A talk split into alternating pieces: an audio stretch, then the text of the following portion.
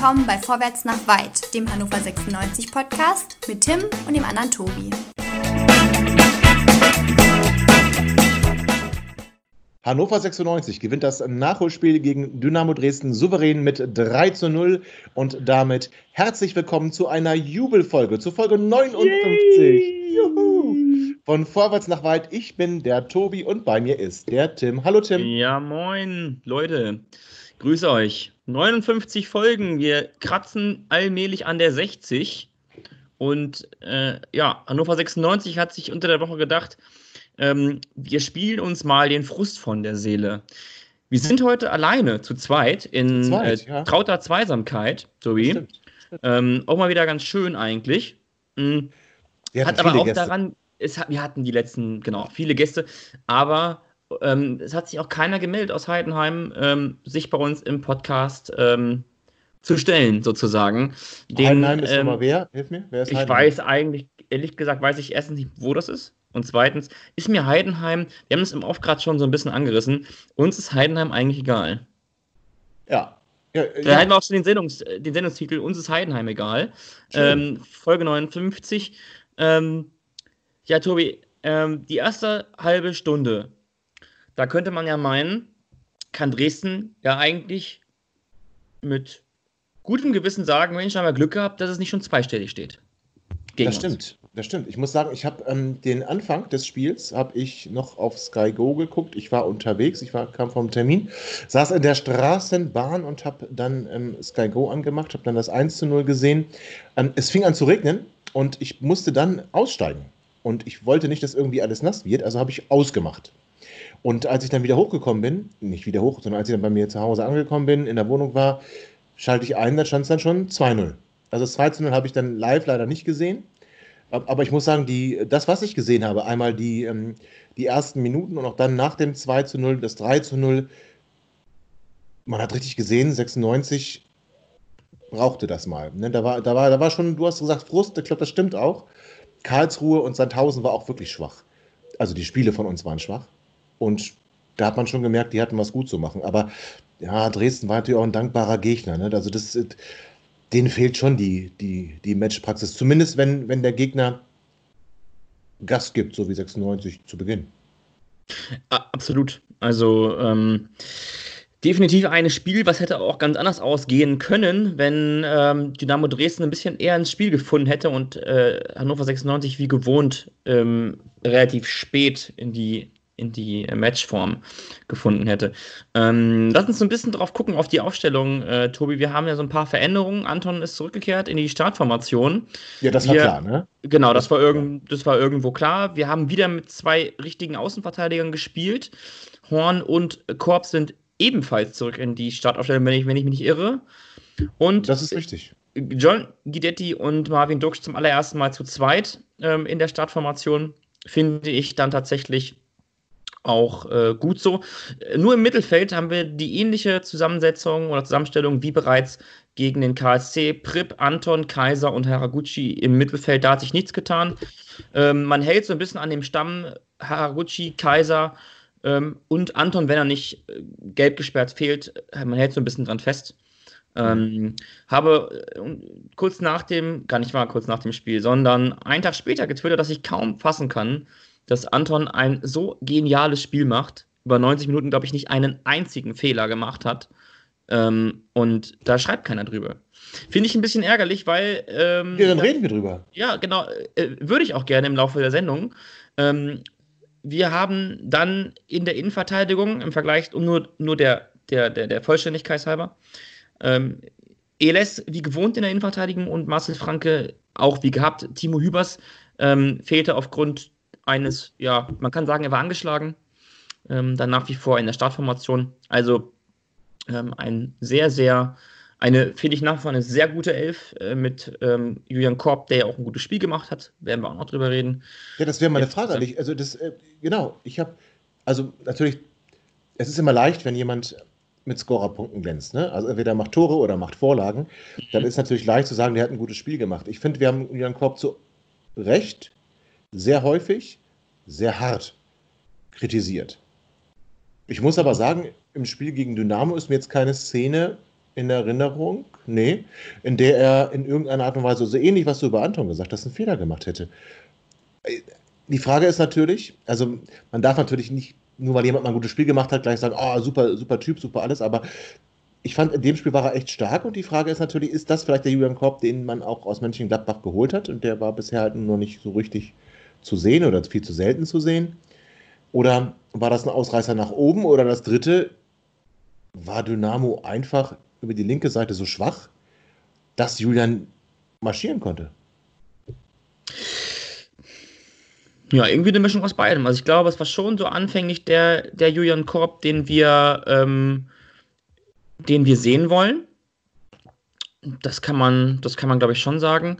Ähm, aber insgesamt auch, ähm, finde ich, hat er einfach einen sehr stabilen Eindruck gemacht. Ähm, man müsste vielleicht der, der ähm, kompletten Bewertung, Bewertung halber auch noch dazu sagen, dass Julian Korb Aufgabe in diesem Spiel natürlich auch aufgrund des taktischen Konzeptes halt, ja, wie soll ich sagen, ähm, eben schon eindimensional war. Also ist klar, wenn du mit so einer Formation spielst, wo du dann sehr mit einem Mittel, mit einer Mittelfeldraute spielst, also gar nicht so die, die, die, die Breite des Spielfeldes nutzt, brauchst du halt Außenverteidiger, die die Linie hoch und runter gehen ähm, die die Power dafür haben, die aber auch ähm, so dieses, ich will jetzt fast sagen, dieses ähm, Modell des Schienenspielers irgendwo so ein bisschen erfüllen.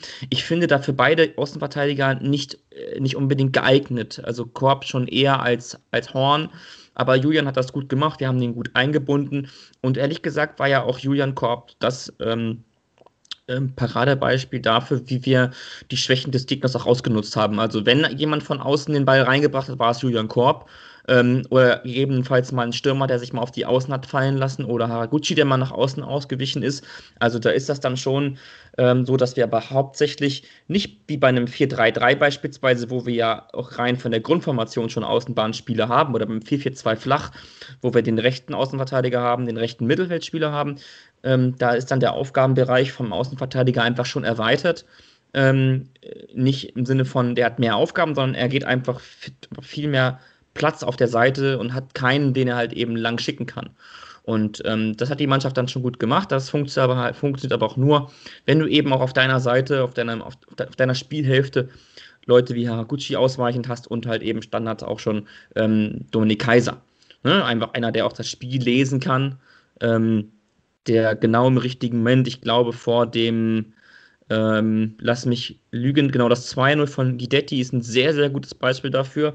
Ähm, Julian Kopp hat den, hat den, Ball auf der rechten Seite festgemacht, geht zwei, drei Meter und ähm, Dominik Kaiser startet sofort diagonal durch in den 16er, blickt sich immer um, was macht Julian, wann spielt er und das funktioniert nur über Kommunikation. Den Ball ähm, wird dann, der Ball wird dann sehr hart und sehr flach ins, ins, ins Mittel, ähm, ins, in den 16er gespielt und Dominik Kaiser überläuft dann diesen Ball, lässt ihn quasi durch und nur dadurch kommt Guidetti zum Abschluss. Also auch da eine komplette, äh, könnte man sagen, die wollten das Tor genauso schießen. Und das ist dann auch, finde ich, etwas, wo wir, ähm, da will ich jetzt nicht sagen, sind wir auf einem guten Weg, aber ähm, es ist zumindest ein Plan erkennbar. Und wenn das in einzelnen Fällen der Fall ist, finde ich das positiv. Ja, genau, das ist natürlich auch positiv. Ich bin nur echt total unsicher. Ich habe das auch schon getwittert während des Spiels, dass ich eben nicht weiß, liegt es daran, dass 96 so stark ist oder dass Dresden so schwach ist. Man muss natürlich sagen, zweite Hälfte, ich will jetzt gar nicht vorweggreifen, aber war natürlich deutlich schwächer. Wenn du 3-0 führst, ist das auch echt, kann man das nicht wirklich zugrunde legen. Ne? Also da hat Dresden ja auch Chancen, Lattentreffer und dergleichen, aber ähm, für mich zählt einfach das, was wir von Anfang an angezeigt haben und da waren wir extrem stark, waren sofort im Spiel und das ist vielleicht dann doch etwas, wo man sagen kann, der Trainer hat die richtigen Worte gefunden, hat ähm, dann tausend seine Spieler anscheinend zur Brust genommen und dann auch die richtigen Schlüsse daraus gezogen. Ich bin immer ein bisschen kritisch, wenn man so viele Wechsel macht. Ich glaube, 5, 6, 6 haben wir jetzt gewechselt, also äh, in den letzten drei Spielen. Finde ich ein bisschen viel. Kann man natürlich sagen, okay, ähm, lange Pause, viele Spiele in kurzer Abstand, in kurzen Abstand. Das muss dann auch sein, um Frische zu behalten um die Spieler mhm. nicht zu verheizen. Wir haben ja auch gesehen, Hübers im vorletzten Spiel angeschlagen, Eles jetzt im Spiel gegen Dresden angeschlagen. Also es scheint dann auch ähm, körperlich nicht immer ähm, ganz einfach zu sein, die, dieses, dieses, diese Intensität zu gehen. in so kurzer Zeit, nach so langer Pause, muss ich ja wiederholen. Aber ich fand auch, das sah nach, es sah nach einem Plan aus und ich muss dir eins ganz ehrlich sagen, bisher habe ich äh, Gudetti tatsächlich als kompletten Fremdkörper. Und zwar in jedem Spiel. Auch in dem Spiel, wo er sein erstes Tor gemacht hat. Für mich war der immer ein Fremdkörper im Spiel. Zusammen mit Duxch, jetzt gegen Dresden, als hätten die schon, weiß ich nicht, Jahre zusammen als, als Sturmduo gespielt. Das war ja wirklich stark. Duxch immer wieder auch auf dem Flügel ausgewichen und dann auch versucht, den, den Ball zu Gudetti zu geben. Die haben gut miteinander ähm, harmoniert. Also ich fand das, ich fand das echt ähm, überraschend. Das habe ich so überhaupt nicht erwartet. Ist es für dich auch so überraschend oder würdest du eher sagen, na, wir haben ja von Duck schon gesagt, er ist sehr vielseitig, ne? kann auch mal mit, als Vorlagengeber glänzen. Und ist das vielleicht dann doch das Duo, was sich gesucht und gefunden hat? Naja, zumindest müssen wir halt mal festhalten, dass ähm, für diese neue Saison auch mal klar festhalten, Kenan Kojak scheint mit zwei Spitzen grundsätzlich spielen zu wollen. Ähm, das ist ja erstmal eine total einschneidende Entscheidung, auch aufgrund von, wie stelle ich meinen Kader zusammen. So. Und ähm, natürlich brauchst du da ein, Sturm-Duo, das gut miteinander harmoniert. Ich finde, dass ähm, Weidand und Dux auch sehr gut miteinander harmoniert haben. Es gab in der Hinrunde auch schon Spiele, wo wir das sehr gut sehen konnten. Ähm, es, ich meine jetzt nicht 90 Minuten durchgehend, sondern ich meine immer mal wieder Phasen, wo du gesehen hast, die Stärken von Hendrik, Weidand und Marvin Dux passen irgendwo schon zueinander. Das heißt also, sie haben auf jeden Fall ihre Schwächen, stehen sich gegenseitig damit nicht im Weg. Ähm, Hendrik Weidand als jemand, der dann vorne den Ball nicht, ist ja kein Spieler, der den Ball festmachen kann oder der den Ball festmacht, sondern halt jemand, der irgendwie auf seine, auf so seine Erscheinungen, Körperlichkeit und Tempo reinbringt, auf, auch schon auf kurzen Metern. Ähm, und das, das blockt halt schon mal ein bisschen was weg. So, und so ähnlich ist es natürlich bei, bei, bei Guidetti. Das ist natürlich da auch ein Spieler, der hat viel mehr Erfahrung und international auch Erfahrung. Also der, der, der weiß auch genau, in welchen Momenten er mal steil gehen kann, in welchen Momenten er mal ausweicht. Ähm, der macht nicht alles richtig, aber das ist grundsätzlich erstmal ein, erstmal ein kluger Stürmer. So. Marvin Duksch hat da, glaube ich, so ein bisschen mehr Instinkt insgesamt. Das ist auch das, was Henrik Weidand ja ausmacht, Instinkt ähm, den Killerinstinkt zu haben. Ich hoffe ja sehr, dass er in der neuen Saison auch für uns auf Torejagd gehen wird. Ähm, da ist, steht ja immer noch, immer noch keine Entscheidung fest, aber wir müssen ja erstmal davon ausgehen, dass zumindest zwei ähm, Stürmer in der Startformation stehen sollen, was die Chancen erhöht, dass wir mit zwei eher mit vier Stürmern planen die neue Saison, also zwei Sturmpaare planen und Gidetti und Weidand eher sich ähneln und mit Dux und Teuchert wir zwei Spieler haben, die dann schon so darum drumherum spielen könnten. Beziehungsweise natürlich auch scoren, ist klar, durch Vorlagen, durch Tore.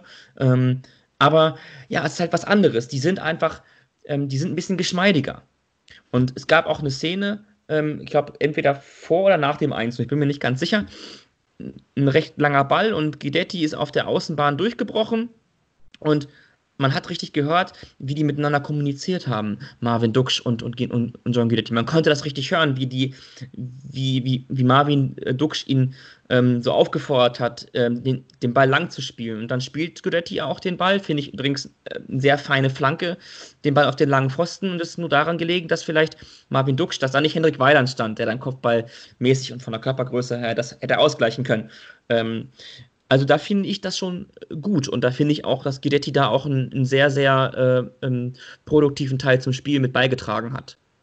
Das, das habe ich auch so gesehen. Die Frage ist nur, die ich mir dann stelle, das muss ich tatsächlich sagen, warum, und also, oder habe ich es noch nicht gesehen, warum hat er das vorher in den Spielen, die er hatte, er hat ja wirklich Spielzeit bekommen, das muss man ja schon mal ganz ehrlich sagen, mhm.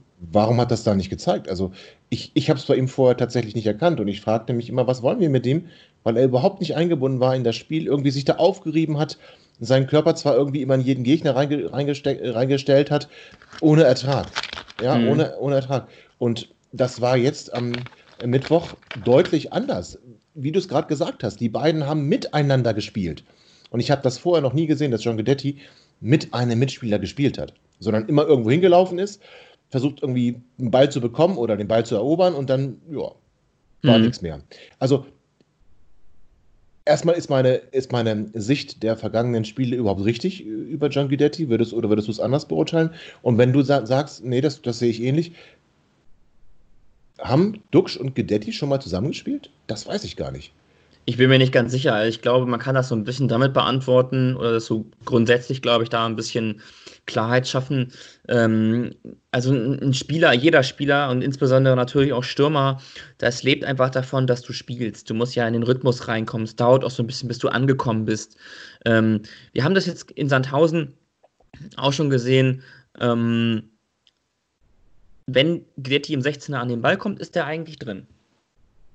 Ne? Wir erinnern uns, der Ball ne, wird auf Guidetti gespielt von Haraguchi. Erster Ballkontakt, der Ball ist im Tor. Das gleiche für das 2-0 gegen Dresden. Ähm, Ballkontakt im 16er, kurz angenommen, abgeschlossen, der Ball ist drin. Es gibt natürlich auch mal so Szenen, da haut er auch mal über den Ball und so. Das ist vielleicht also alles so ein bisschen Koordination und ein bisschen Rhythmusgefühl, das ihm da manchmal so ein bisschen fehlt. Aber ähm, ich kann die Sichtweise schon nachvollziehen, dass man sagt, ah, irgendwie fehlt mir da was oder warum, ja, was wollen wir mit dem?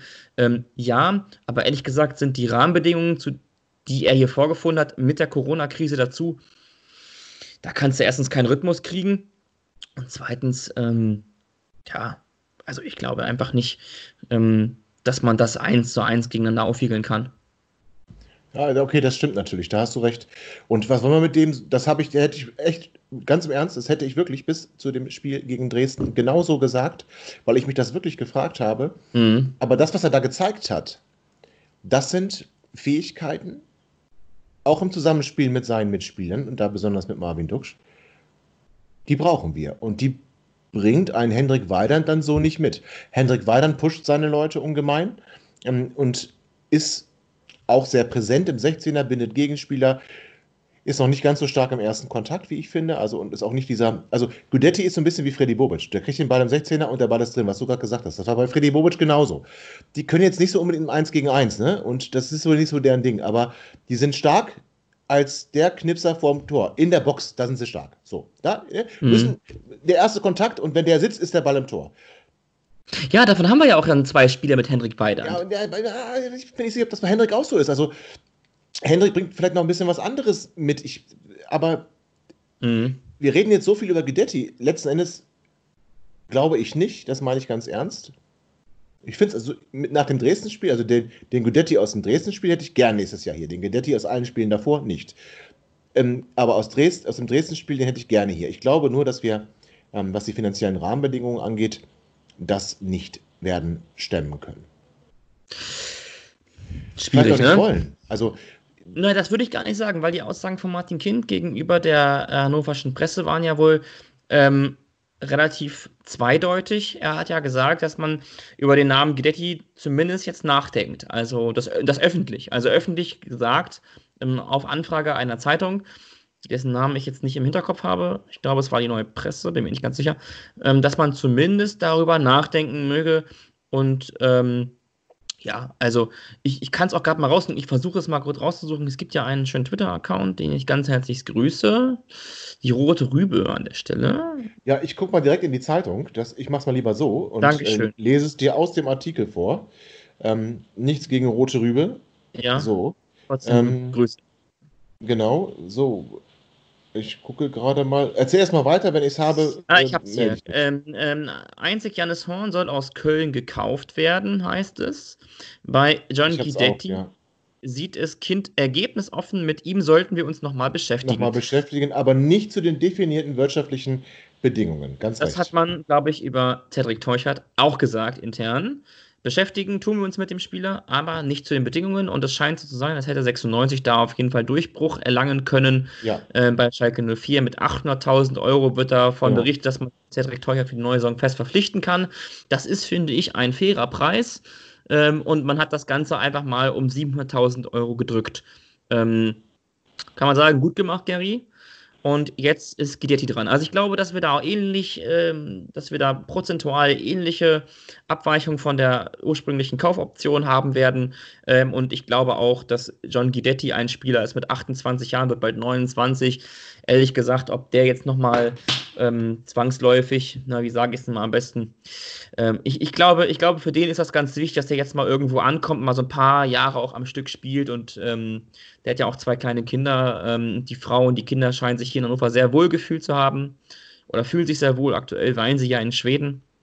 Ähm, ja, da muss das Gesamtpaket, glaube ich, ähm, geschnürt werden und dann hat man so jemanden wie John Guidetti auf jeden Fall überzeugt, auch hier zu bleiben und ich kann mir das vorstellen, dass das für den hier in Frage kommt. Wobei wir natürlich auch dann sagen müssen, wenn wir jetzt mal sagen, wir gehen prozentual davon aus, dass die Ablöse ähnlich äh, weit sinken wird wie bei ähm, Cedric Teucher, wenn der von anderthalb Millionen auf 800.000 fällt, dann wären wir bei John Guidetti bei viereinhalb Millionen immer noch bei knapp drei ähm, Millionen. Das nee, das, nee, das ist ja fast die Hälfte, die wir bei ja gut, die wären dann bei 2,25, dann sagen wir zweieinhalb Millionen. Dann sagen wir zweieinhalb ja. Millionen, finde ich. Also nein, also wir haben für 10 Millionen Jonathas gekauft. Also sind zweieinhalb Millionen nicht viel. Aber mit der Prämisse, und die hat er ja im Prinzip wiederholt, äh, wir möchten keine Ablöse zahlen und wenn es dann sein muss, müssen wir erstmal gucken. Auf der anderen Seite, da weiß man, was man hat. Und gerade wenn Kenan Kocak, so wie du es gesagt hast, mit zwei äh, Stürmern spielen möchte und sich da schon Pärchen bilden, die man in der nächsten Saison wieder, äh, wieder verwenden kann, ist das besser, als wir bauen einen Stürmer ein und du musst erstmal einen Stürmer dann auch wieder für zwei, zweieinhalb Millionen Euro finden, der ja. A, die Erfahrung und B, die Qualität und auch schon die, Integri die Integration in die Mannschaft hat, so wie es John Guidetti hat. Und das ist dann eher das Schwierige, wo ich nicht glaube, dass uns das gelingen kann. Sehe ich genauso. Also ähm, muss ja auch mal sagen, wir haben jetzt noch fünf Pflichtspiele vor uns. Wir gehen mal davon aus, dass John Guidetti definitiv spielen wird ähm, in den nächsten Spielen. Und wenn wir dann so davon ausgehen, dass der dann auch genauso weitertreffen wird, dann ist er am Ende vielleicht bei sechs oder sieben Saisontoren. Dann finde ich das nicht so schlecht.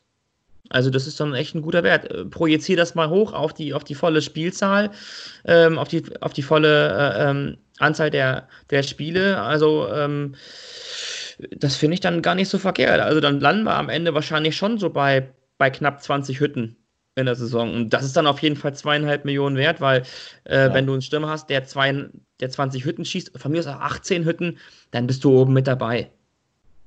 So wie jetzt, wenn wir uns angucken, nach der Corona-Pause, seit dem Restart haben wir die beste Offensive. Genau. Also das muss man aber, das darf man aber positiv erwähnen. Wir haben wirklich zu Recht auch viel über 96 gemeckert. Ne? Haben wir ja wirklich. Und die Hinrunde war auch unter aller Sau. Und auch das Spiel gegen Sandhausen, das Spiel gegen Karlsruhe waren auch unter aller Sau. Und trotzdem sind wir, ähm, was das angeht, die beste Offensive in der oder nach der, nach der Corona-Pause. Das darf man auch mal lobend erwähnen. Absolut und auch unter und auch seitdem Kenan Kocak hier ist, ähm, hat sich Hannover 96 als einer der stärkeren Offensivmannschaften herauskristallisiert. Also ähm, auch das muss man lobend erwähnen und ähm, da ist auch ein Teil und jetzt kommt die Überleitung zu Waldemar Anton. Ähm, da führt und das was auch dazu führt, ist natürlich auch so, wie Waldemar Anton eingebaut wird. Ich habe ja schon oft gesagt, in den 250 Millionen äh, Hannover Lieb Folgen und den ganzen anderen 20 Millionen Folgen VfL Weit schon gesagt, oft genug gesagt Waldemar Anton ist Innenverteidiger. Ähm, dass der jetzt natürlich ins, ins, Mittelfeld gezogen wird, das haben wir unter, unter, unter, ähm, unter Mirko Slomka schon erlebt. Für viele war er von Anfang an Sechser. Für mich ist er das nicht. Äh, ein moderner Innenverteidiger, muss ich sagen, ist er schon. Äh, schon eher als ein, als ein moderner Sechser. Aber, und das muss man wirklich sagen, ähm, da kann man. Ja, da kann man schon fast seinen Hut vorziehen. Also 89% Passquote, ähm, ist nicht ganz so schlecht. Ähm, eigentlich alle Zweikämpfe gewonnen, nicht eins verloren. Alle Luftduelle gewonnen, nicht eins verloren. Und ähm, das ist schon nicht schlecht. Ja, ähm, das muss man schon ganz klar sagen. Ähm, worauf ich hinaus möchte, ist aber, dass Waldemar Anton als ein sehr stabiler Spieler ähm, wahrgenommen wird. Mehr und mehr. Das war ja auch schon mal anders, auch in der Zeit, in der er nicht gut performt hat. Ähm, und das gefällt mir gut. Und ähm, ich, ich muss sagen, ich würde mich freuen, wenn man mit ihm einen Vertrag verlängert, aber ähm, da scheint es ja wirklich da eher so auszusehen, als wenn Waldemar Anton nicht zu halten scheinen seid, sein scheint. Was sehr schade ist, ne? Martin Kind hat die Chancen auf 50-50 beziffert. Und ähm, ich fände das sehr schade, weil du gerade ja gesagt hast, Waldemar Anton ist für uns ein ganz, ganz wichtiger Spieler. Jetzt könnte man natürlich auch sagen, in Sandhausen hätten wir vielleicht mit Waldemar Anton auch ganz anders ausgesehen. Ich finde es frappierend, dieser Unterschied der beiden Spiele. Jetzt natürlich vielleicht nicht nur einem Spieler festzumachen, aber er ist schon ein Puzzleteil. Und du hast seine Passquote gerade beschrieben, also so einen Spieler brauchen wir. Und deswegen, es wäre natürlich sehr, sehr, sehr zu bedauern, wenn Waldemar Anton Hannover 96 verlassen würde. Und ich denke auch nicht, dass jetzt ein kluger Zeitpunkt ist, jemanden zu verkaufen, der so ein bisschen das Juwel des Clubs ist. Ich zähle noch ein bisschen Linden Meiner mit dazu, wobei der ähm, seit, wobei der seit dem Wiederbeginn, ich wollte es gerade sagen, nicht anknüpfen kann an das, was er davor gezeigt hat. Nee. Genau. Ist noch ein junger Spieler, also vielleicht ist das gut für uns und äh, die, die größeren Clubs sagen jetzt, ah, lass den noch mal ein Jahr in Hannover. Ich würde es begrüßen. Aber Waldemar Anton war schon ein paar Mal auf dem Weg weg und ich kann, ich kann mir schon vorstellen, dass, äh, dass jetzt, wenn er sich so weiter präsentiert in den letzten noch zu spielenden fünf Spielen, dass er dann nicht zu halten sein wird. Dann aber bitte mit einem ordentlichen Geld und da kommen wir jetzt zum Punkt, befürchte ich, nicht zu den Konditionen, die wir vielleicht schon mal hätten für ihn, oder nicht zu der Summe, ähm, die wir vielleicht schon mal hätten für ihn bekommen können. Äh, ja, gut, das ist auch irgendwo die Regulation des Marktes, nicht? Irgendwie. Also, ähm, sehe, was du meinst. Ein Teil davon ist sicherlich auch die schwindende Leistung von Waldemar Anton, die er jetzt gerade wieder zu bekommen scheint. Und der andere Teil natürlich irgendwo auch zweite Liga und ähm, ja, Hannover halt. Ne? Ähm, ja, ärgerlich, aber ich glaube, wir haben für den ja nichts bezahlt. Und wenn wir dann dafür sieben oder acht Millionen kriegen oder sechs Millionen kriegen, sechseinhalb, sieben ist natürlich viel zu wenig für einen Spieler seiner Klasse, aber ähm, das nimmt man dann, glaube ich, ganz gerne, um vielleicht dann ja, Spieler, die den Unterschied ausmachen, mit Gudetti dann zu halten und, zu finanzieren. Ne? Also, also das, Entschuldigung, ja. Äh, alles gut, also ich meine, ich sehe auch, äh, ähm, ja, also, wie sage ich das? Also ich glaube, Spieler wie Eles und Anton sind für das Spiel von Kocak wichtiger, als wir das glauben. Also wir sehen ja auch, also zum Beispiel das gute Beispiel dafür ist, wir haben Eles im, im, im Mittelfeld gesehen gegen Sandhausen. Das war eine sehr interessante Variante, wie ich finde. Und da haben wir direkt zwei, drei Pässe gesehen, ähm, die ich in einen anderen Spieler aus den Räumen habe nie spielen sehen. Also äh, flach, hart, präzise, diagonal auf die freistehenden Außenbahnspieler oder in die Tiefe. Und das siehst du bei Anton und bei Eles schon eher, schon eher häufiger als ähm, bei beispielsweise Marcel Franke, ohne da jetzt, ich hätte jetzt auch jemand anders nennen können, Ecker Pripp zum Beispiel.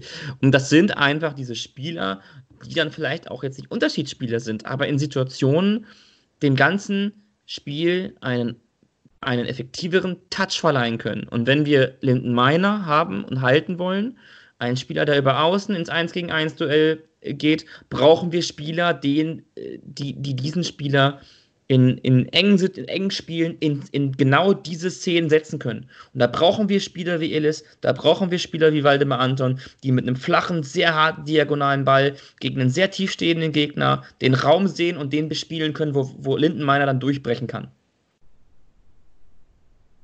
Und wir haben ja gerade schon gesagt, oder dass 96 die beste Offensive stellt im Moment, ne, in der, nach der Corona-Pause. Wenn wir uns die gesamten Statistiken mal angucken, liegen wir da immerhin auf Platz 4. Mhm. Ähm, und Sandhausen, also ja, und Sandhausen, die, die uns ja wirklich ja, keine Chance gelassen haben. Verhauen haben. Ich tue mich da sehr schwer mit, ne? Aber das ist letzten Endes so die, die ähm, stehen da auf Platz 1 mit 10 Punkten. Ne? Und dann, ähm, wir haben sieben, also sind Vierter. Und interessant ist, also sagen wir, zweite Halbzeit Dresden schwamm drüber. Ne? Dresden wird stärker, haken wir ab jetzt mal, ne? Um dann genau. nochmal, jetzt genau. Und ähm, witzig ist übrigens, das finde ich ganz besonders toll, die, die Tordifferenz von 96 nach dem Restart beträgt 9 zu 6 Tore. Finde ich, find ich irgendwie, find ich irgendwie sehr witzig. also, ja, okay. Neun Tore geschossen, sechs, sechs Tore bekommen. Und sehr interessant ist auch unser nächster Gegner. Heidenheim in der Gesamttabelle. Ja, ich möchte sagen, auf Aufstiegskurs ist ein bisschen schwierig, aber zumindest mit dran an den Aufstiegsrängen, für mich völlig unerklärlicherweise, aber wie auch immer, ist punktgleich mit uns in der Restart-Tabelle. Auch die haben in vier Spielen zwei Siege, ein Unentschieden und eine Niederlage bisher geholt und haben nur vier zu drei Tore. Also nur eine knapp bessere Tordifferenz. Jetzt ist die Frage, ist Heidenheim zu Recht da oben? Also wir haben letztes Mal schon gesagt, Heidenheim, Du hast dich sehr aufgeregt übrigens darüber, dass, dass eine Mannschaft wie Heidenheim da oben steht. Und ähm, ich bin äh, hoffe, dass uns nicht das um die Ohren fliegt nach dem Spiel. Aber also hast du ein Spiel von denen gesehen? Wenn ich jetzt auch an die Mannschaft denke, fällt mir Marc mhm. Schnatterer ein, weil der fällt ja einem irgendwie immer ein. Äh, ansonsten habe ich mit Heidenheim echt wenig ähm, zu tun. Also Heidenheim steht natürlich aufgrund der gewonnenen Spiele zu Recht da oben, wo sie stehen. Das muss man dann fairerweise auch alles sagen. Ist auch nicht böse, meine das ist nicht böse, wenn ich sage, mich regt das auf, dass sie da oben stehen, weil ich finde diesen Verein bedeutungslos. Also ehrlich gesagt, die haben keine nennenswerte Fanszene, die mich irgendwie kriegt oder so. Ähm, die haben einen riesen Pharmakonzern im Hintergrund. Ähm, es ist natürlich ein kleiner Club, aber hat dann wenig als einfach ne, ist irgendwie schon charmant, so mit diesem Trainer, der seit 14 Jahren an der Seitenlinie steht und so und auch ein, ein sehr, sehr äh, angenehmer Typ zu sein scheint und ähm, die sich halt auch über Jahre gut in der Liga gehalten haben und eigentlich jedes Jahr gesteigert haben oder zumindest immer über so Phasen, so Phasen so zwei, von zwei bis drei Jahren sich auch stabilisiert haben und weiterentwickelt haben. Also ist alles gar nicht so furchtbar verkehrt und ähm, die können halt eben auch Transfers tätigen, wie Niklas Dorsch ähm, zum Beispiel, der bei Heidenheim spielt. Den haben sie letztes Jahr geholt und äh, hat sich total stark entwickelt.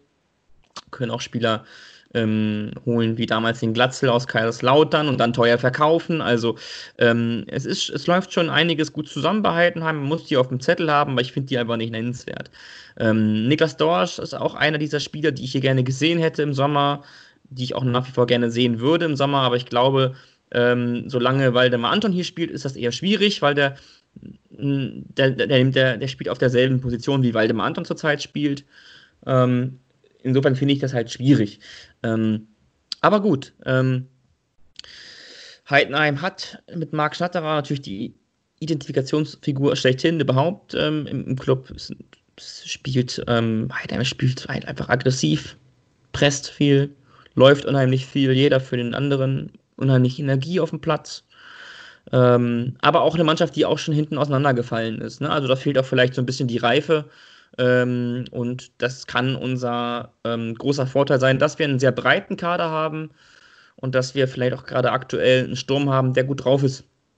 Da können wir dann, äh, denke ich, schon Profit rausschlagen. Ähm, Heidenheim ab und zu mal so in den defensiven Halbräumen ein bisschen zu instabil, nicht immer ganz gedankenschnell. Die Innenverteidiger, wann rücken sie raus, wann bleiben sie stehen. Also da haben sie definitiv noch Nachholbedarf und es ist so ein Kader, der ist irgendwie so halb gar, ähm, aber einfach erfolgreich, weil sie halt einfach ja, jahrelang zusammenspielen und ähm, ja. tolle Truppe, so, ne? Also mhm. ähm, so ein bisschen das unsympathische Freiburg. Sehr schön. Du hast den Trainer angesprochen. Der Trainer ist, scheint wirklich ein netter Kerl zu sein. Er war nämlich vor dem Spiel gegen den FC St. Pauli, war er sogar im Gast im Fan-Podcast von St. Pauli, bei äh, den Kollegen von Millanton. Da ist er angekündigt worden als Allesfahrer Frank.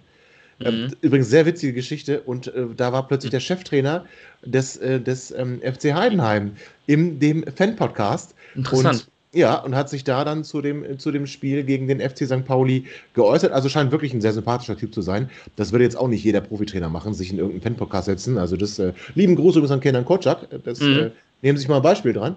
Nein, aber das war wirklich, das war aber nicht in den Gegner-Podcast. Sondern zu ne? uns, zuerst zu uns. uns. Genau. Zuerst zu uns. Aber das muss ich sagen, das äh, äh, hilft auch mal als Busfahrer aus. Also er hat da wirklich viele tolle Geschichten erzählt. Mhm. Und das, es ist vielleicht das unsympathische Freiburg, weil wir wenig mit denen zu tun haben. Ich erinnere mich noch an die ähm, Zweitligasaison vor ein paar Jahren, da waren die auch ein unangenehmer Gegner und spielten auch oben eine Zeit lang mit, also waren auch äh, so, immer so Vierter, Fünfter, so in Greif oder in Reichweite äh, mhm. äh, zu den Aufstiegsrängen, waren sehr unangenehmer Gegner, die scheinen wirklich sich ähm, auch entwickelt zu haben. Jetzt, aber äh, Tim, wir haben jetzt, also das Spiel gegen Dresden lief ja wirklich gut. Nach Sandhausen habe ich wirklich gedacht, ai, ai, ai, das könnte auch N werden. Jetzt Dresden, genau, jetzt Dresden und dann kommt auch noch Heidenheim, die ja wirklich, wenn die, ob sie es, weiß ich nicht, aber wenn sie das, das Ziel haben, oh, wenn wir es schaffen können, dann wollen wir es mal versuchen, dann müssen die bei uns gewinnen. Das ist ähm, da, bei uns, sage ich schon, da müssen, die, da müssen die gewinnen. Und die Frage ist natürlich, gewinnen die? Also, ich meine, Also äh, haben die die Möglichkeit? Ich, ich kenne die Mannschaft wirklich echt viel zu wenig und äh, kann das kaum be beurteilen. Aber äh, so rein von den nackten Zahlen her, die Tabelle lügt nicht. Du hast es ja auch gerade gesagt, stehen zu Recht da oben. Ist das eigentlich ein Team oder ist das sogar ein Team, wo man sagen muss, das Spiel jetzt und auch wenn wir dann noch gegen Darmstadt spielen, das sind so Spiele, wenn wir die jetzt gewinnen, dann setzen wir ein positives Zeichen für die nächste Saison und machen uns dann auch attraktiv auf dem Transfermarkt für Spieler, die sagen, ich möchte dann doch den nächsten Schritt machen und gehe dann nach Hannover, weil ähm, die, die, die äh, haben gezeigt, die wollen vielleicht doch nochmal in der nächsten Saison angreifen. Ja, ist auf jeden Fall, da entwickelt sich was, ne? Das kann man, glaube ich, sagen. Ja, bei uns oder bei denen? Also, wenn wir die schlagen, bei uns oder nicht? Also, das ist ja das, ich, ich finde, das ist so ein Spiel, wenn du jetzt nach oben gucke ich nicht mehr. Also, du musst mich nicht bremsen. Das hat 96 mhm. in der zweiten Halbzeit schon gemacht. Ähm, nach oben geht nichts mehr, aber für mich ist das wirklich das Spiel und auch das Spiel gegen Darmstadt 98, die ja auch noch da oben rumdümpeln. Das sind für mich Spiele, wenn du die gewinnst, dann zeigst du auch potenziellen Neuzugängen, ey, wir, wir haben natürlich einen ganz anderen Anspruch als die Clubs, also kommst du mal schön zu uns. Das, das ist so meine Hoffnung. Naja, zumindest ähm, ist ja das Beispiel Niklas Dorsch auch ein sehr gutes, dass Spieler dann auch die Chance haben, sich da dann zu entwickeln. Ne? Also ist ja einer der. Aber die sollen ja zu uns Spieler. kommen. Die sollen ja zu uns ja, kommen. Genau, ja, genau. Wollen sie aber bei uns entwickeln. Ja, das ist richtig, aber das ist bei Vereinen wie 96 auch schwierig. Also, ich meine, ähm, wie, wie, wie kriege ich das gut rübergebracht? Also, ähm, in der zweiten Liga ist, ist Hannover 96 ja quasi wie Borussia Mönchengladbach in der, in der ersten Fußball-Bundesliga. Also ein größerer Club. Verstehst du? Und Heidenheim ist halt ein kleiner Club. Da kommen junge Spieler auf jeden Fall eher zum Zuge als in Hannover. Weil da ist ein gestandener Kader. Ähm, natürlich ist da Umbruch, aber erinnere ich dich, ich kann mich nicht daran erinnern, dass wir mal einen jungen Spieler geholt haben mit äh, 19, 20 Jahren und den sukzessive aufgebaut haben und dann irgendwann für viel Geld verkaufen konnten. Also daran erinnere ich mich jetzt einfach nicht. Ich mag mich irren, aber es ist auf jeden Fall sehr, sehr lange her. Und da ähm, klammer ich jetzt mal das Nachwuchsleistungszentrum mal aus, weil das hat damit ja eher nichts zu tun. Also ich glaube, die scouten einfach gut, haben dann, oder was heißt gut, also das konnte man kaum übersehen, dass das ein guter Junge ist, so, da muss man schon blind für sein. Ähm, und Niklas Dosch hat sich damals halt gegen 96 entschieden, ist zu Heidenheim gegangen, ist ja auch in Ordnung, also ähm, äh, vollkommen cool. Wobei, nein, er ist, er ist, nicht zu Heidenheim direkt gegangen, sondern äh, zum ersten FC Nürnberg. Ähm, damals hat man versucht, den auch hierher zu holen. Ähm, und dann hat er eben gesagt, ich gehe nach Nürnberg in die zweite Liga. Insofern ähm, alles gut, hat ja seinen Weg gemacht, aber das ist halt eben das Teil, ne? Man muss halt eben versuchen, junge Spieler einfach aus der zweiten Liga yeah. ähm, sukzessiv weiterentwickeln und dann irgendwann für viel Geld verkaufen. Dann hast du als Hannover 96 keine Chance. Sind das aber vielleicht, das ist ich sage, die Spieler, die Spiele, die du jetzt gewinnen musst, äh, es geht ja um nichts mehr, nach unten nicht, nach oben nicht, sind das die Spiele, die du gewinnen musst, um dich dann für diese Spieler, wenn zum Beispiel beide Vereine dran sind oder wenn alle drei dran sind. Mhm. Sagen wir mal, Darmstadt 98, Heidenheim und wir wollen einen Spieler. Ja. Meinst du, das kann dann auch, ähm, wenn wir jetzt das Spiel positiv gestalten, wenn wir das gewinnen und wenn wir dann auch gegen Darmstadt gewinnen, dass ein Spieler dann sagt, ich gehe dann doch lieber nach Hannover, weil ich da die Chance habe, schneller oder realistischer auf Sicht gesehen in der ersten Liga zu spielen? Oder, oder geht der Spieler dann doch lieber, das sind eigentlich die Dinge, die du gerade gesagt hast, nach Heidenheim, weil er sagt, das ist ein, das ist, das ist ein Kader, ähm, der, der ist noch nicht so weit, da habe ich eher die Chance zu spielen. Also mhm. wäre es jetzt gut oder wäre es schlecht im, im Hinblick immer nur auf, im Hinblick auf, auf, auf Transfers von, von, von potenziellen Neuzugängen, wo vielleicht mhm. die anderen auch dran sind. Diese jungen Spieler, auch, auch der dritten Liga, junge, gute Spieler, die eine richtig starke Drittligasaison gespielt haben, es sei denn, sie kommen aus Peine oder östlich mhm. von Peine, die nicht. Aber all die anderen, wenn da Heidenheim, Darmstadt und Hannover sagen, ey, wir möchten dich was ist besser? Schlagen wir jetzt Heidenheim und zeigen damit, wir sind stärker? Schlagen wir jetzt ähm, ähm Darmstadt und wir, wir, zeigen, wir sind stärker? Oder ist das eher dann, dass diese jungen Spieler sagen, ah, gehe ich lieber dahin, den, den anderen Schritt kann ich später, später noch machen? Interessante Frage. Ich glaube, dass junge Spieler eher zu, also das kommt ein bisschen drauf an, finde ich immer. Ähm, ich glaube, dass wir der nächste Schritt sein könnten für Niklas Dorsch. So, das könnte man so sagen. Also wir, wir können der nächste Schritt sein, weil mit Heidenheim wird er wahrscheinlich nicht aufsteigen. Ähm, wenn es diese Saison nicht klappt, wird es wahrscheinlich nächste Saison noch schwerer. Ähm, Darum, ähm, natürlich kann das dazu führen, wenn wir das Spiel jetzt gewinnen, wir stehen am Ende gut da, wir überholen Heidenheim vielleicht noch, dann kann so ein Berater auch sagen, pass mal auf, Niklas, schau mal, Hannover, da hat sich richtig was entwickelt, so, die sind sportlich, haben sich weiterentwickelt und ähm, mit dem Trainer habe ich gesprochen, da wirst du deinen Platz im Kader haben, in der Startelf haben und die haben einfach vor aufzusteigen oder die werden aufsteigen dieses nächstes Jahr. Und du sollst da deinen, deinen entscheidenden Teil dazu beitragen. Das ist doch was ganz anderes. In Heidenheim hat doch niemand gesagt, wechsel mal nach Heidenheim, damit du deinen entscheidenden Beitrag leisten kannst zum Aufstieg. So, und in Hannover wird es so kommen, dass man ihm, wenn man jemanden wie ihn, das ist jetzt einfach nur ein Beispiel, ich habe jetzt da keine Informationen oder so, ist aber ein gutes Beispiel. Ähm, solche Spieler überzeugst du nur, wenn du eine Strahlkraft hast, wie 96 in der zweiten Liga. Ich meine, die Leute, die sagen, das ist nicht vergleichbar, spielen in derselben Liga, insofern alle Chancen sind gleich. Nein, Quatsch. Wenn du die Chance hast, zu 96 zu gehen, Alter, guck dir das Stadion an, guck dir das Stadionumfeld an, guck dir den, den Verein an, der ist, der wird 125 Jahre alt. Also da gibt es einfach, äh, das ist einfach eine gewachsene Struktur, ein gewachsener großer, großer Club. Und äh, wenn der Ambition hat, eben sukzessiv auch erfolgreich zu sein, dann ist das für einen jungen Spieler immer interessant. Problem an der Sache ist, Heidenheim ist nochmal ähm, 50 Jahre älter als wir.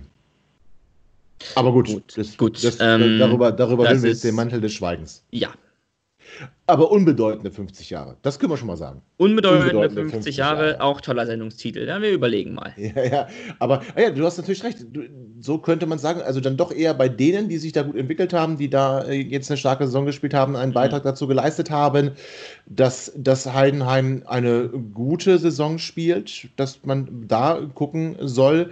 Das finde ich eigentlich eine charmante Idee. Da machen wir es so ein bisschen wie bei München, ne? wie bei den Konkurrenten, der, die Spieler, die stark sind, die, die, kaufen wir, die kaufen wir auf. Würde ich gut finden. Ich bin noch nicht, nur noch nicht ganz sicher, ähm, ob wir das finanziell alles gestemmt kriegen, weil wenn wir uns mal angucken, wer alles bei uns, äh, ohne jetzt zu sagen, der Spieler, der, um den bin ich traurig oder das, aber die Anzahl der Spieler, die uns potenziell verlassen könnten, ist natürlich immens. Ne? Und ähm, da, da haben wir echt richtig von der Quantität, nicht von der Qualität, richtig was zu ersetzen. Und mhm. ich bin nicht ganz sicher, ob so ein großer Umbruch, ach, wie oft wollten wir ja schon Umbruch machen, ob so ein großer Umbruch Sinn macht, wenn du dann doch sagst, du möchtest aufsteigen. Dann wäre der Umbruch eher dieses Jahr dran gewesen, zu sagen, wir krempeln hier alles mal auf links. Und spielen eine ordentliche Runde, bleiben oben dran, aber nicht mit, mit diesen paar Jungs da. Im, im, im, hast immer noch die Altlasten, die du mitschleppst, die du jetzt loswerden könntest. Liebe Grüße und ich glaube, der Geburtstag. Herzlichen Glückwunsch an Matthias aus Scholleck. Aber es wird, Zeit, es wird Zeit, dass du gehst. Nur, solange du die noch mitschleppst, ist halt mit Umbruchessig. Und jetzt im Sommer einen Umbruch zu machen und dann trotzdem zu sagen, wir steigen auf, finde ich ambitioniert. Das ist gewagt, auf jeden Fall. Ja, und, ist, ist gewagt. Aber gut, ähm, wir kennen ja alle Martin Kind schon sehr lange und äh, sehr innig. Insofern wissen wir, ein Mann mit Ambition, ein Mann, der vorwärts denkt, ähm, manchmal vielleicht ein bisschen zu weit, also ein bisschen zu sehr vorwärts nach weit denkt ähm, ähm, so, so gesagt, ähm, ja, ich glaube, es wird, es wird sehr spannend und ich freue mich schon wirklich sehr. Wir werden ja zu dem Zeitpunkt, in dem wir eine Saisonabschlussfolge aufzeichnen werden, ähm, vielleicht schon ein bisschen mehr wissen, ein bisschen mehr Infos haben und uns darauf auch vorbereiten, dann können ja. wir wirklich da mal so, eine, mal so einen gesamten Block haben, wo wir wirklich darüber mal intensiv sprechen können. Da hast du recht, dann gucken wir jetzt nochmal genauer auf das Spiel zu Hause gegen Heidenheim. Ich habe gestern nicht, das bei uns hat mir halt, das fand ich unpassend, weil wir sind ja nicht da. Also es ist halt in unserem Stadion ja, es ist schon bei uns. Na egal, also vor dem Heimspiel gegen Heidenheim äh, hat Kinan Kutschak sich heute äußern dürfen auf der Pressekonferenz, die Hannover 96 turnusmäßig abhält und er hat ein paar interessante Sachen gesagt. Ähm, die Aussage, die mir eigentlich am besten gefallen hat, hat nichts mit dem Spiel zu tun. Mhm. Er hat nämlich gesagt, wir sollten nicht den Fehler machen und schon von einer Rettung sprechen. Mhm. Ja, finde ich, ich glaube, das ist eine Aussage, die Spieler sollen sich jetzt eben nicht ausruhen, die sollen jetzt nicht sagen, es geht bei uns um nichts mehr, sondern die Spannung hochzuhalten, kann ich verstehen. Ähm, nächstes schweres Spiel vor der Brust, hat er gesagt. Ich glaube, da hat er recht. Hat er recht? Ist die ähnliche Aussage wie, kommt aus derselben Richtung wie jetzt bloß keine Taschenrechner rausholen. Also auch da Stimmt. Druck oben gehalten und ähm, auch gewissermaßen den Druck auch ähm, ganz bewusst auch verlagert. Also das finde ich ist eine kluge Aussage, ist halt dann schon ein Stratege, auch auf den Pressekonferenzen sagt er schon nicht so blöde Dinge. Und das sind jetzt auch keine Aussagen, wo man die Hände über den Kopf zusammenschlägt, sondern ey, wir sind hier nicht durch, die Saison ist noch nicht zu Ende, wir haben noch fünf Spiele, die wir spielen müssen und ich möchte, dass wir diese fünf Spiele alle gewinnen. Das ist der Anspruch, den wir hier brauchen. Demut, Bescheidenheit, das ist das, der Spirit, den wir, ähm, den wir unser eigen nennen sollten. In, gerade in unserer Situation. Absolut. Er hat, hat dann aber doch ein paar blöde Sachen gesagt, aber nicht blöd, weil sie inhaltlich blöd sind, sondern weil sie was Blödes bedeuten. Nämlich, ähm, Josip Ellis wird nicht nur, musste nicht nur in der Pause gegen Dresden ausgewechselt werden, sondern er wird auch sicher Sonntag ausfallen. Das heißt, Josip Ellis steht dem Trainer für das Heimspiel gegen den FC Heidenheim nicht zur Verfügung und es geht gleich weiter. Ähm, nämlich ähm, die Aussage zu Linden Meiner war, ja gut, bei, also jetzt nicht verletzungsbedingt, aber er war halt gegen, gegen Dresden nicht bei 100 Prozent. Mal gucken, wie weit wir ihn kriegen bis Sonntag. Und bei Timo ist mhm. auch fraglich, ob wir ihn bis Sonntag überhaupt fit bekommen. Kenan Krutzak blickt nochmal auf das 0 zu 4 im Hinspiel. Ich wünschte, er hätte es gelassen. Denn er hat gesagt, es ist eine ganz andere Situation, es ist ein ganz anderes Spiel. Wir wollen es am Sonntag natürlich besser machen. Ja, äh, ich meine, was soll er sagen? Mir kann ich sagen. Ja, kann ich sagen, wir machen es genauso, ne? Ja, genau. Ach, wisst ihr, 04 war okay, aber heute, äh, Sonntag, machen wir 04. Ja, eigentlich hat es gut gefallen, ne? war ich sehr zufrieden. Super Team, ja. super Spiel. Yay. War ich selber im Stadion. Das ja, muss gut gefallen, liebe Leute. Ich finde es herrlich. Und er hat auch den FC Heidenheim unter die Lupe genommen, so wie wir es getan haben vorhin, Tim. Mhm. Er hat gesagt, und das, da, da ist er eigentlich quasi voll auf seiner Wellenlänge, er hat gesagt, sie sind in sich geschlossen, agieren als Mannschaft. Wie du gesagt hast, ein gewachsener Kader. Ja. Mhm. Sie sind bei Standards sehr gefährlich und da kriege ich ja schon Tränen in die Augen, denn wir sind bei Standards. Schon, da kriege ich schon das erste Mal Gänsehaut aus panischen Gründen. Also, ja. wir sind bei Standards ja wirklich die beschützendsten der ganzen Liga, finde ich super. Ja, das, da müssen wir mal ganz kurz reden. Also 96 ist ja wohl das Schlechteste, was du bei Standardsituationen im Profifußball sehen kannst. Das ist ja, ja fantastisch. Schön, aber ist doch schön, dass Heidenheim das kann. Da freuen wir uns doch. Ja, das wird, das wird wieder ein 4-0, Alter. das Standard. Und ähm, als wäre das nicht schlimm genug, die sind auch noch sehr zweikampfstark. Juhu! Hervorragend! Also, liebe Hörer, das wird super am Sonntag. Wenn ihr ja. dachtet, ihr dachtet, das, das, das kommende Wochenende wird richtig geil. Nee, das wird mal wieder ein richtig scheiß Wochenende. Weil sie können nicht nur Standards, sie sind nicht nur zweikampfstark. Achtung, halte dich fest. 1, 2, 3, es geht ab die wilde Fahrt. Sie haben auch noch spielerische Qualität. Ja, das ist ja fantastisch. Das ja, ist mega. ja wirklich. Das ist das, was man ein, das ist das, was man einen Hattrick nennt, oder nicht? Hier als, als, als, als, als Qualitätspodcast. Aber eher so hintenrum. Also eher, nee, negativ wollte ich sagen. Eher, eher, so, eher so, ja. Wie, nennt, wie nennt man denn wohl ein, ein Hattrick hintenrum. Ähm, nee, das, das, so, nee, komm, lass das, da gehen wir jetzt nicht in die Tiefe. nee, okay. Gehen wir jetzt nicht in die Tiefe hintenrum. Äh, der Hattrick hintenrum. Ja. ja. Sozusagen. Es ist, also es, ist, es klingt alles nach einer ausgezeichneten Ausgangslage für einen tollen ja. Samstagtag mit und, Mutti ey, und den Kleinen. Der ist nochmal deiner Meinung. Mhm. Pass mal auf. Er sagt nämlich, der Frank, der Allesfahrer Frank, der Frank Schmidt, ja. das ist ein fantastischer Typ. Das ist ein super Mensch. Ja? Mhm. Und was er in Heidenheim auf die Beine gestellt hat, das verdient den allergrößten Respekt. Ja, mit den Millionen eines Fahrerkonzerns muss ich auch sagen, stehe ich gerne auf und applaudiere wie Kai ja? Dittmann. Wobei ich sagen muss, oh Gott, bitte, ey, Hoffenheim Bayern, ne? Ja, das oh, war geil. Oh, nee, das, so, jetzt also, stehe ich auf, jetzt applaudiere ich. Da applaudiere ich, da klatsche ich. Also ich, ich muss sagen, das war der Tiefpunkt des Profifußballs vor den Geisterspielen. Ja, und dann das hat, war wirklich. Und dann, und dann, und dann, und dann kam Corona. Und dann dachten wir dachten da schon, wir wären am Tiefpunkt angelangt. Und dann hat Corona einfach mal allen die Buchse ganz runtergezogen.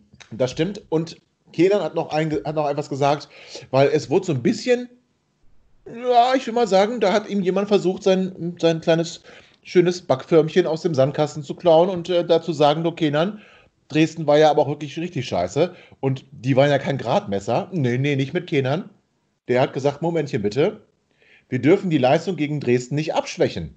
Das war keine Laufkundschaft. Und unsere Mannschaft in der ersten Hälfte ein richtig gutes Spiel gemacht. Da freue ich mich doch, dass wir auf dem Sonntag nur gegen ein zweikampfstarkes, spielstarkes, standardstarkes ähm, Team treffen. Das sind tolle Voraussetzungen ohne Eles, vielleicht ohne Hübers, Vielleicht mit Philippe. Hey, ich meine, das wird super. Stell dir das mal vor, Frank ja, und muss, Philippe. Das muss zwei, verhindern. Zwei Innenverteidiger komplett ohne Spielpraxis. Der eine ist ein geistig wirklich Wahnsinniger. Der andere, der andere einfach ohne, ohne Rhythmus. Das wird geil. Ne, das wird nicht so geil. Er hat aber auch noch was äh, zu Sebi Jung gesagt. Mhm. Ah, und zwar hat er gesagt, dass er jetzt wieder voll genesen ist. Ich finde, genesen klingt, sagt man doch eigentlich nur, wenn man eine. Gesundheit. So. Aber bei einer Verletzung sagt man da genesen, ja, geschenkt. Also, voll genesen, er trainiert schmerzfrei und jetzt müssen wir ihn schauen, ob wir ihn einsetzen können. Das gibt für mich jetzt nicht so Sinn. Er ist genesen, er ist schmerzfrei. Ob wir ihn einsetzen können, wie hat er keinen Bock, oder? Er Muss er Gassi gehen oder was, Er was trainiert jetzt? schmerzfrei. Da, da, da gehen wir 96, Physioabteilung schon die, Socken, die Sektkorken auf, oder nicht, wenn da jemand sagt, der trainiert schmerzfrei. Das ist aber auch ein bisschen gemein. Wie, wie kommen wir denn plötzlich zu dieser Schärfe, die wir hier reinbringen? Aber ich finde es witzig. Und, äh, Kenan sage ich schon, äh, äh, ja, Tim, Mhm. Wir haben ja auch schon über Aufstieg und über acht Ziele und jetzt was machen wir noch mit Ja. dem Rest der Saison? Radum. So, das wurde Kenan Kutschak auch gefragt, ob er noch ein Ziel hat für den Rest der Saison. Noch ein Ziel oder hat- ein Zieler hat. Er Ziel, ob er ein Ziel hat, ob es Ziele gibt für die Saison. Okay, gut. Da hat er gesagt, haha, es gibt ein Ziel für mich.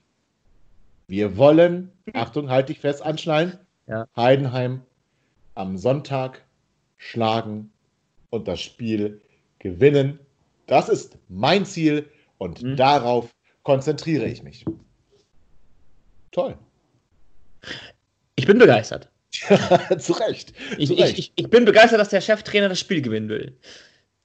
Krass. Naja. Er hat als Ziel, hat er gesagt, ich will? Ja, hat er. Oh, er hat gesagt, ich will. Okay.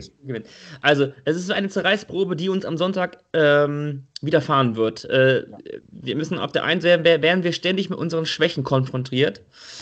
Ähm, wir sind also im Spiegellabyrinth Heidenheims, könnte man so sagen. Ja, Wir, ist, egal, wo wir hingehen, über uns werden uns unsere Schwächen vor, vor Augen gehalten. Und insofern glaube ich, dass es ein sehr, sehr enges Spiel wird. Wir müssen ja so langsam zum Ende kommen, dass wir nicht zu lang Nein, werden. unbedingt, gerne. Ich, also ich warte Ähm, seit, seit Stunden drauf. ich sage, ja, seit Stunden. Willst du zuerst tippen? Echt, du willst zuerst? Okay, ich komm. tippe mal zuerst. Hau Ich mal glaube, ich glaube, das Spiel wird sehr eng, aber ich möchte, dass Kenan auf jeden Fall mit einem, mit einem echten Grinsen ins, im Gesicht in die kommende Woche startet. Darum tippe ich, dass wir das Spiel gegen Heidenheim. Spielen wir in Heidenheim? Nee, zu Hause. Nein, zu Hause. Wir werden zu Hause spielen, vor ausverkauftem Haus sozusagen. Oh, sehr schön. Ähm, Der, der gefällt mir. Aus, vor ausverkauftem Haus mit bei, bei, Brenzli, bei, bei Brennen, also der, der Block wird brennen quasi. Ähm, der Rasen wird brennen und der Funke wird von der Tribüne auf die Mannschaft überschlagen. Ähm, Also ich 0-3 glaub, oder das, wie? Das Spiel, wir spielen, wir spielen das ganze Spiel äh, mit 1 zu 0 zu Ende. Oh, das klingt toll. Nach einem Ja. richtig tollen Fußballspiel. Ja. Ich sag dir eins, Tim. Äh, auch wenn du mich heute nicht bremsen musstest. Äh, In der nächsten ich werde Folge, dazu nicht, nichts sagen. in der nächsten Folge wirst du mich bremsen müssen, denn natürlich hast du recht, wir werden das Spiel gewinnen, das ist ganz klar. Wir ähm, ballern Heidenheim quasi so richtig weg. Und äh, deswegen glaube ich, nein, warte, nein, noch nicht, nein, so schlimm wird es nicht. Deswegen glaube ich, es wird ein richtig munteres Spielchen hin und her, Hü und Hot, wundervoll.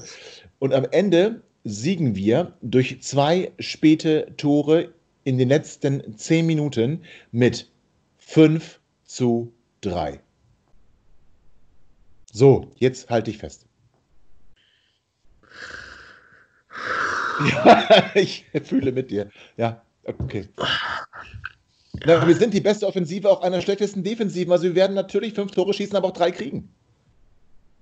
Ist gut. Und Ähm, dann musst du mich bremsen, weil dann sagt ich wieder Aufstieg. dann, ja, wenn wir das Spiel 5-3. Ja, ich überlege gerade, was ich darauf antworte. Ne? Nein, ich sag, ist glaube ich nicht mehr möglich. Nein. Sag es. Kein Okay. Mensch. Wie? Wir, wir, gucken, Punkte. wir gucken von Spiel zu Spiel. Ja, okay, Ja. dann machen wir. Gut, Kein sehr schön. Ganz wichtig ist mir, dass wir das Spiel am, Sam am Sonntag gewinnen. Ein Ziel habe ich. Ich habe ein Ziel, Gary. Ein Ziel. Ein Mach Ziel. es wahr. Das war. Ähm, Ja, liebe Hörer, mach es wahr. Das war es auch schon von Vorwärts nach Weit, Folge 59. Tobi, es war abwechslungsreich heute.